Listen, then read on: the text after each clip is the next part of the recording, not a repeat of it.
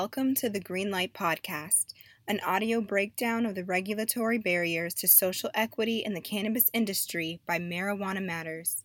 My name is Deanna Benjamin, and I'm your host. It's fine for a woman to unwind with a glass of wine at the end of the day, right? But what about with weed? And what about if she's a mother? May is Mental Health Awareness Month, and today you'll get to hear Sailene Ossman drop some incredibly inspiring and helpful information about cannabis entrepreneurship, the therapeutic nature of cannabis, and breaking the stigma associated with cannabis use, especially for women, especially for moms. Sailene is a serial cannabis entrepreneur with a fascinating relationship with cannabis, including its political, medical, and entrepreneurial sides, from having nearly every bone broken in her body to being convicted of a cannabis felony. Sailene's endured trauma and overcome it, often with the help of weed. Let's get into it. So, on today's show, I am with Sailene Ossman, who has a fascinating story when it comes to both being a user of medicinal cannabis, um, an advocate in the cannabis space, and just a really interesting entrepreneurial journey in general. Um, but I'm going to let her tell her story. So I, I wanted to start, Sailene, um, with an accident, a car accident that you were in. I read that you were in a nearly fatal car accident and cannabis played a major role in your recovery. Can you tell us more about that experience? Absolutely. Well, first of all, thank you again for so much for including me. I really appreciate it. Anytime I get to show up for this beautiful plant, I am honored and so mm-hmm. grateful. Um, so, as a, I'm a born and raised California woman, and uh, so cannabis has always sort of been around. That mm-hmm. cannabis culture's been around. And even though I was raised in a very traditional, uh, conservative Christian family, and my parents didn't smoke, even though they were product, you know, growing up in the '60s themselves, mm-hmm. um, it, we our family wasn't for it.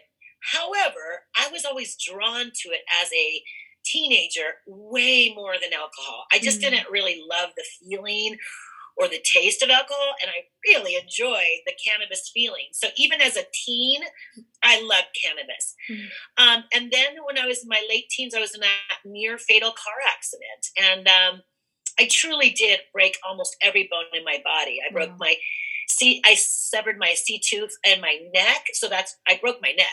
Wow. It cracked. So, like, had it moved just a pinch more, I would have probably lived the rest of my life from 19 on as a quadra or a quadriplegic or a paraplegic.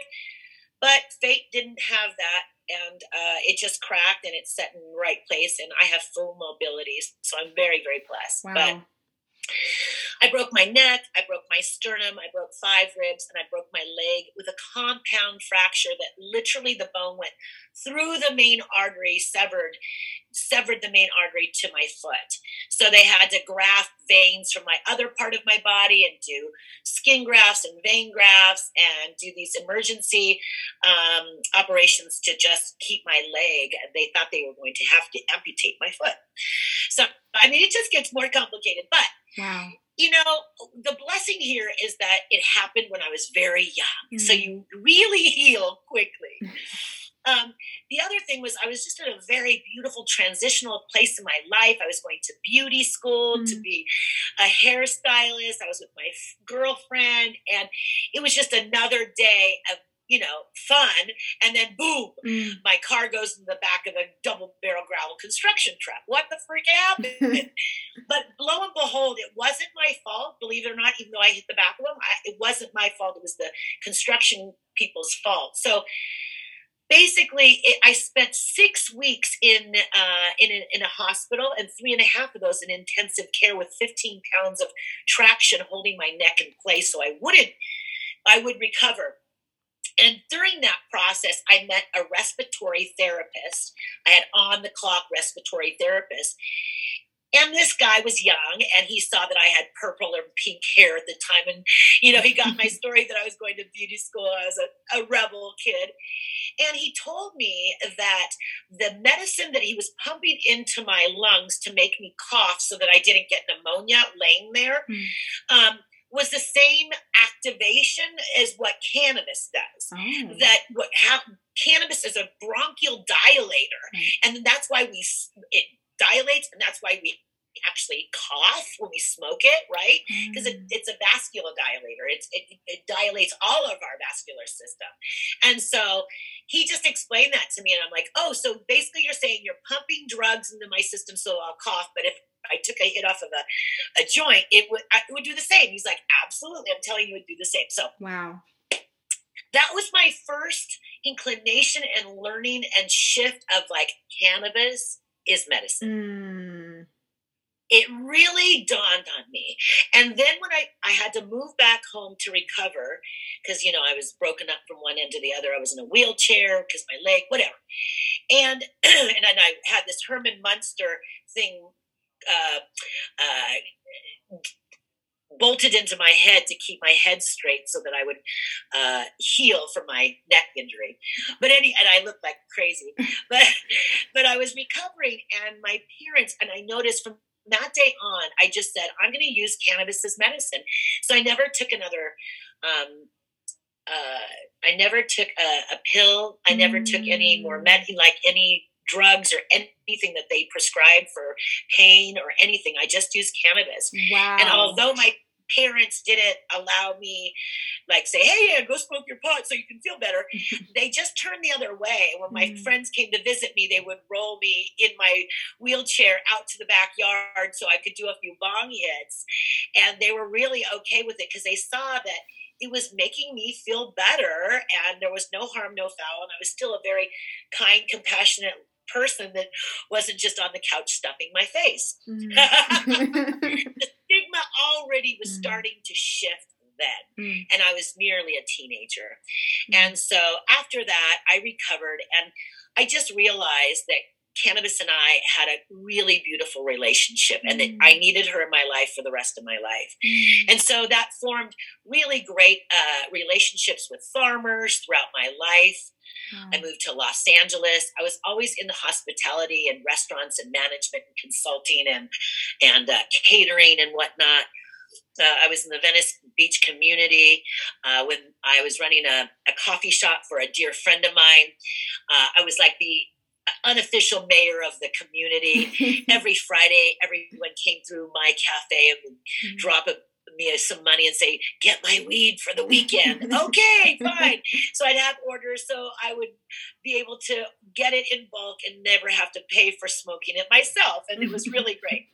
So that led into when the dot com world hit mm. in the early 2000s and i was living in venice beach i ran this cafe that was quite bustling and literally the community was an artist community mm. so a lot of our community got these giant lumps of money this to start a dot com company and they needed to have a party and i was notorious for throwing incredible parties lots of great food and lots of great cannabis. Mm. And I became very popular in the community to throw events and parties for people and the launching of these dot com parties and um, because I would always pair really good food with really fine cannabis. Right.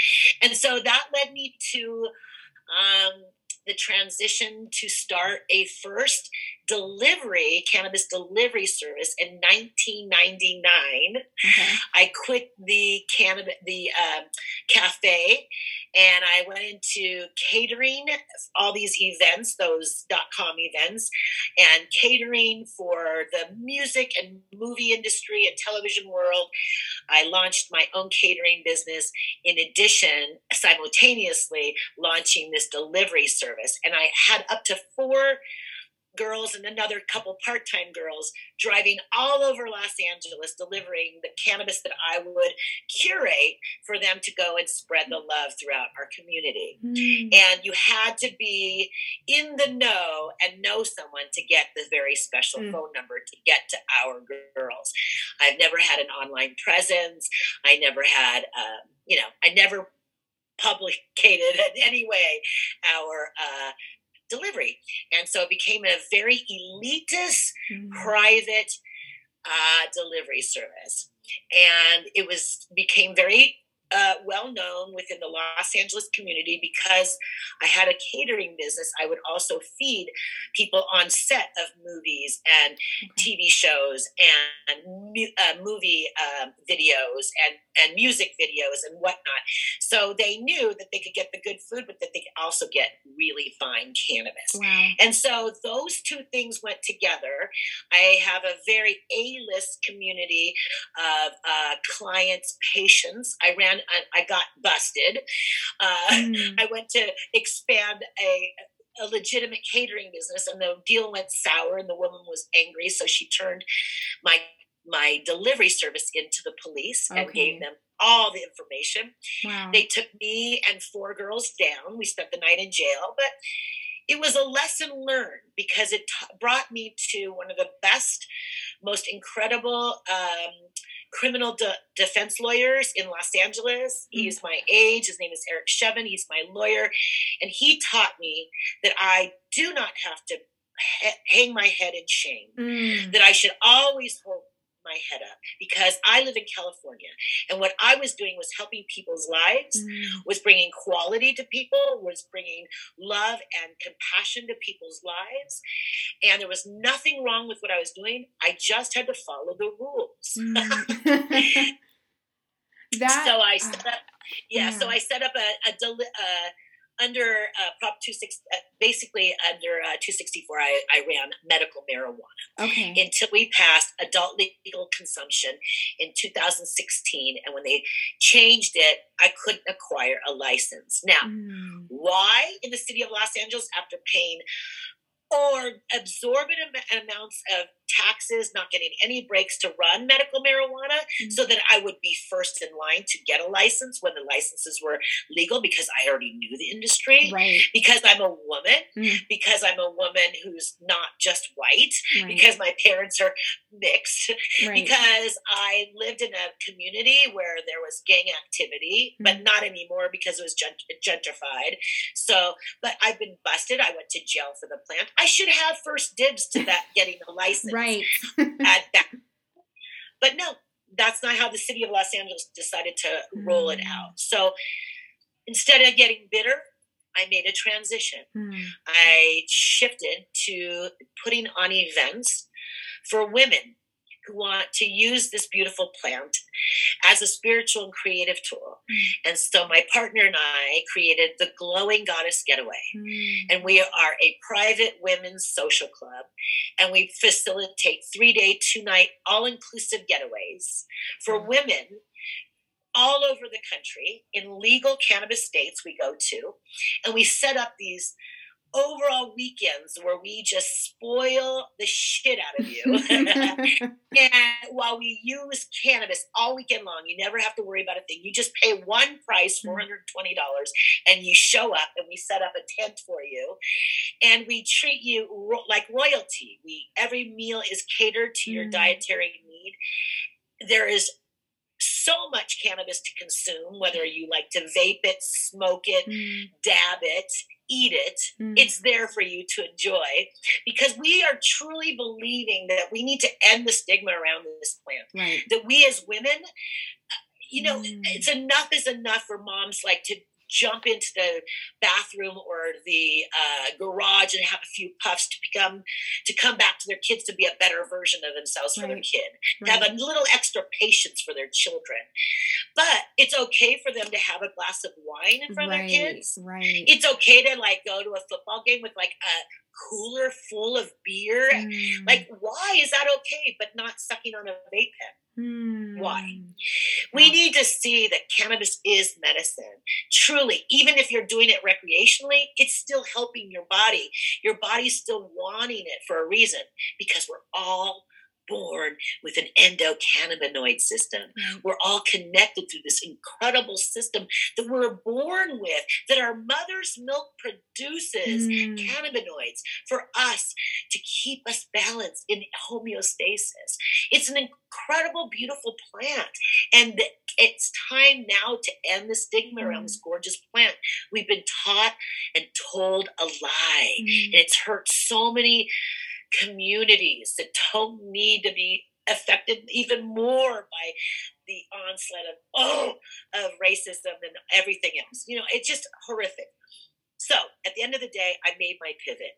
Mm. Now I focus on how cannabis can be used to enhance women's lives, to right. be a better mom, right. to be a better grandma, to be a better woman mm. for yourself first and foremost, but then for your loved ones in your community. Right. And that's what this goddess community that we have created is all about. Just truly truly creating a community of cannabis loving women that look like so many different people from age mm. 21 to 70 80 years old we've had every single age and sociological economical background ever. We've got the Barbie Malibu moms to the truck drivers from across the nation. Every way you look, as long as you're identifying as a woman, you can come. Mm. And we also have a couples retreat, usually a couple okay. times a week, and a family re- retreat where you can bring your kids to help normalize mm. that these hmm. kids are living with families that their moms and dads use cannabis as medicine and they're not they're having a very normal life right. and not their parents are more present and more available for mm-hmm. them. And that's beautiful. And we need to continue mm-hmm. to showcase that it's normal mm-hmm. and it's fine. Mm-hmm. And then my biggest pivot was I moved out of Los Angeles. I moved to the high desert and I live in a beautiful energy vortex of the Joshua Tree National Park. And wow. it's so gorgeous out here. And the universe has provided me a pivot where last year, in the time of COVID, Simon and Schuster, one of the largest uh, publishing houses commissioned me to write a book about CBD and cocktails. And so I'm a newly published author on wow. CBD and cocktails and how adding CBD to your actual alcohol cocktails can be very effective and beneficial, and you'll drink less. Mm. And there's mm. far more.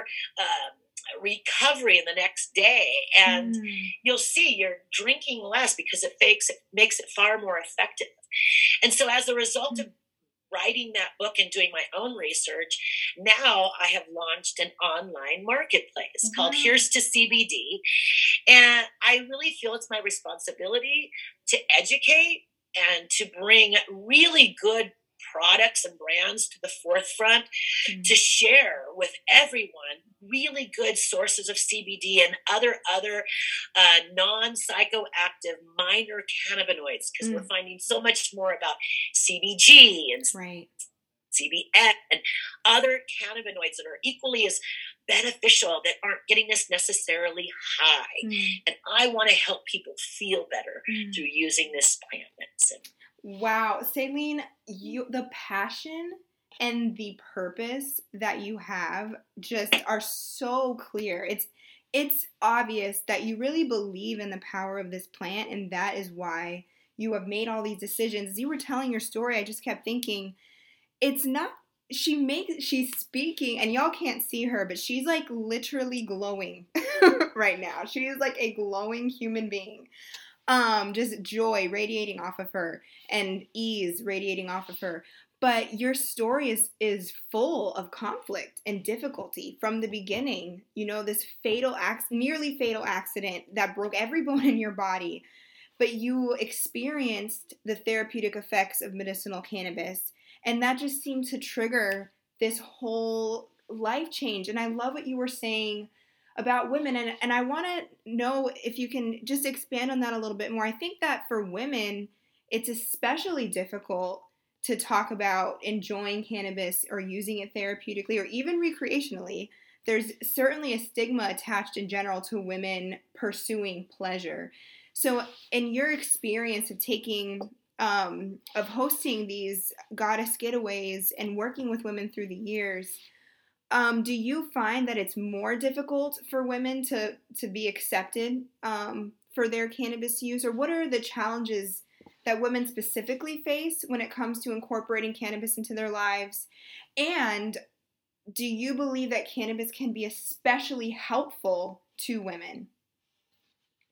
Well, first off, a hundred percent. Mm, yeah, that's not even negotiable. Of course, I believe it can be beneficial to these women, to people as a whole on this whole planet. Mm. This was a God-given plant that was. Mm. It's on so many continents, right. and it's consistent. And even if you don't get high with this plant, this plant offers mm. so much, right. so many benefits, so many benefits. Okay, reeling back to women and this beautiful plant. I think women do that to ourselves. Mm. I think we mm. add the extra guilt and shame that's not necessary. And that's also part of this beautiful community mm. that we're trying to build and uphold is that the shame doesn't need to exist any longer. Mm.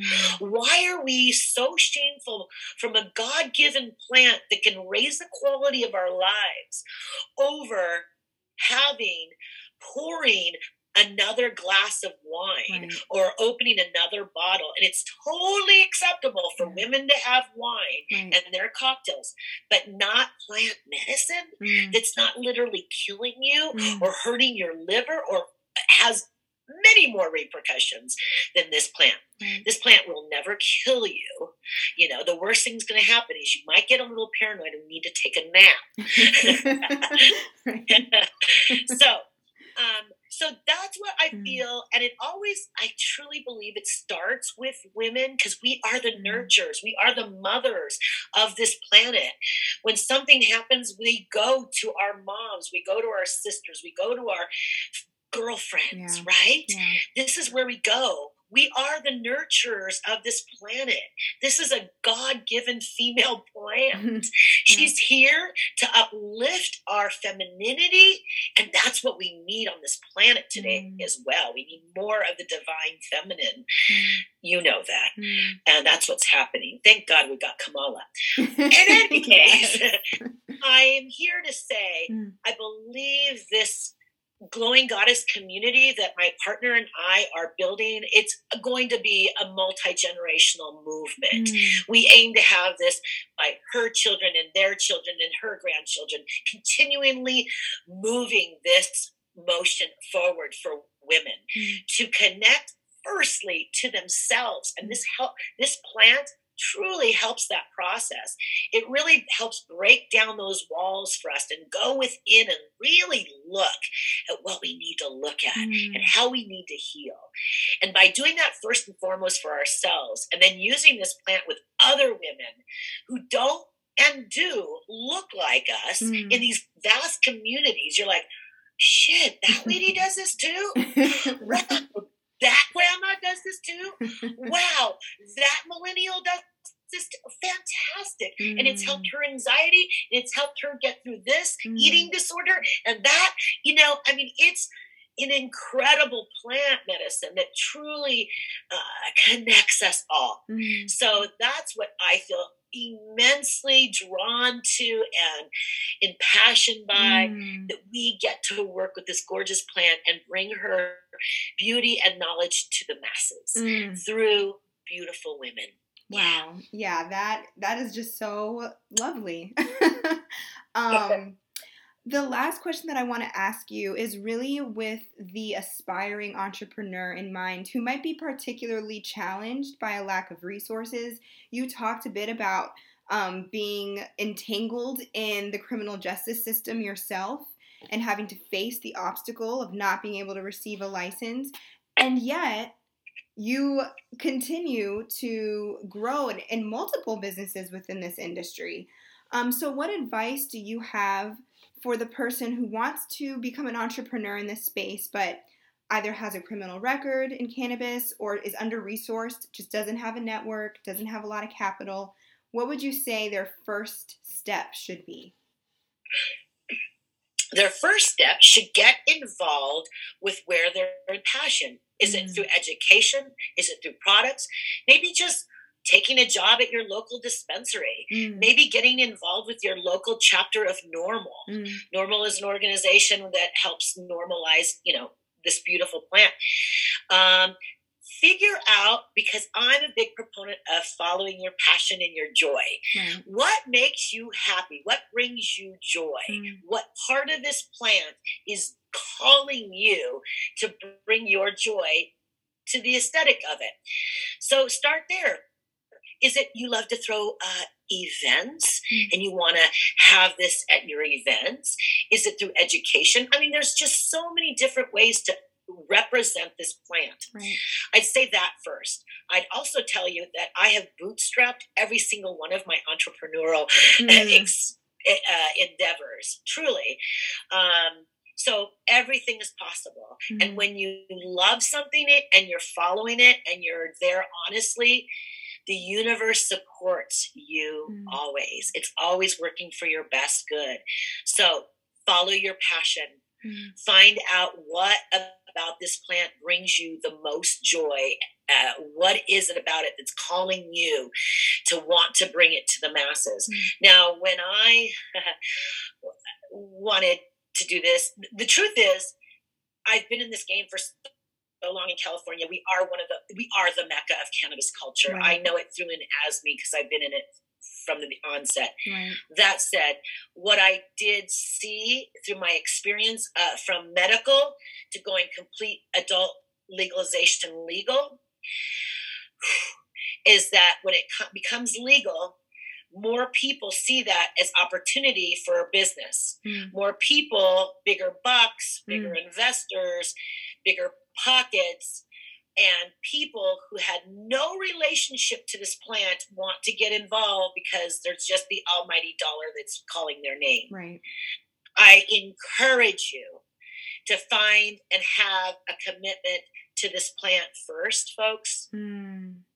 This plant offers so much. I have been very discouraged by what I have seen, how it's really pushed out some incredible incredible brands and products from the very onset that they were there from the beginning to get legalization on the forefront had incredible products and brands and they were squeezed out by the almighty dollar mm. because they just don't have it so what i encourage you to do and and it costs a lot to get into legal cannabis in any situation in any state and wherever you are. Mm. You're going to just know that. That's why I'm saying you got to have a lot of passion. Mm. You just got to know what's driving you to get there to begin with. Mm. It will take a lot of money because people see this as a, you know, an end all to all, like huge money masses. And it, mm. I, am here to tell you, even the people who are literally in the game, all those big brands that you see in California, all those, are, they're still not making big bucks right. because it, there's there's a lot, and the margins are very slim, and mm. you have to be a very smart business person. So what I aim to do with my marketplace in CBD is to continue to uplift those smaller brands that are mm. doing really good work, mm. to not have them be squished out of the platform because they didn't have enough money or mm-hmm. enough exposure. Mm-hmm. I'm here to lift anyone and everyone up that has an integritous product mm-hmm. out there that's helping people and bring them to the forefront because I don't want to see that mm. anymore. People being squeezed out. Mm. Yeah, that sounds like equity. that sounds for like real sure, equity. Yeah. For sure. And there's not enough of that going on either. Mm. We passed this legalization to be accountable for more equity and social equity in particular. And you know they're still struggling with yeah. that tremendously. All these giant brands that have too much money that finally got all their stuff in order they need to be responsible first mm. and foremost mm. for a, a, give back. All the biggest brands out there need to start giving back mm. immediately. Mm. Yeah that is a strong call to action. yeah. and I hope that it is heard. Me too. Yeah. Well, Sailene, thank you so much for sharing your experience. Thank you for your time. I really know that this is going to inspire women and all people who have a relationship with cannabis, who want to learn more about it, or maybe who just have certain preconceived notions and hearing your story and, and your perspective might sh- change that a little bit. So, yeah, we really appreciate you, Sailene. Thank you so much. Thank you so much. Have a beautiful day and a beautiful new year. Thank you, Sailene. You too. That's all for today's episode of the Greenlight Podcast. Check out the show notes to find out how you can follow the amazing things that Sailene is doing. If you support what we're doing, subscribe to our podcast and leave us a five star review. That'll help others find us and learn more about social equity in the cannabis industry. You can find out more about Marijuana Matters by checking out our website, marijuanamatters.org, and you can follow us on LinkedIn and Instagram at Marijuana Matters DC. Thanks for joining us. Talk soon.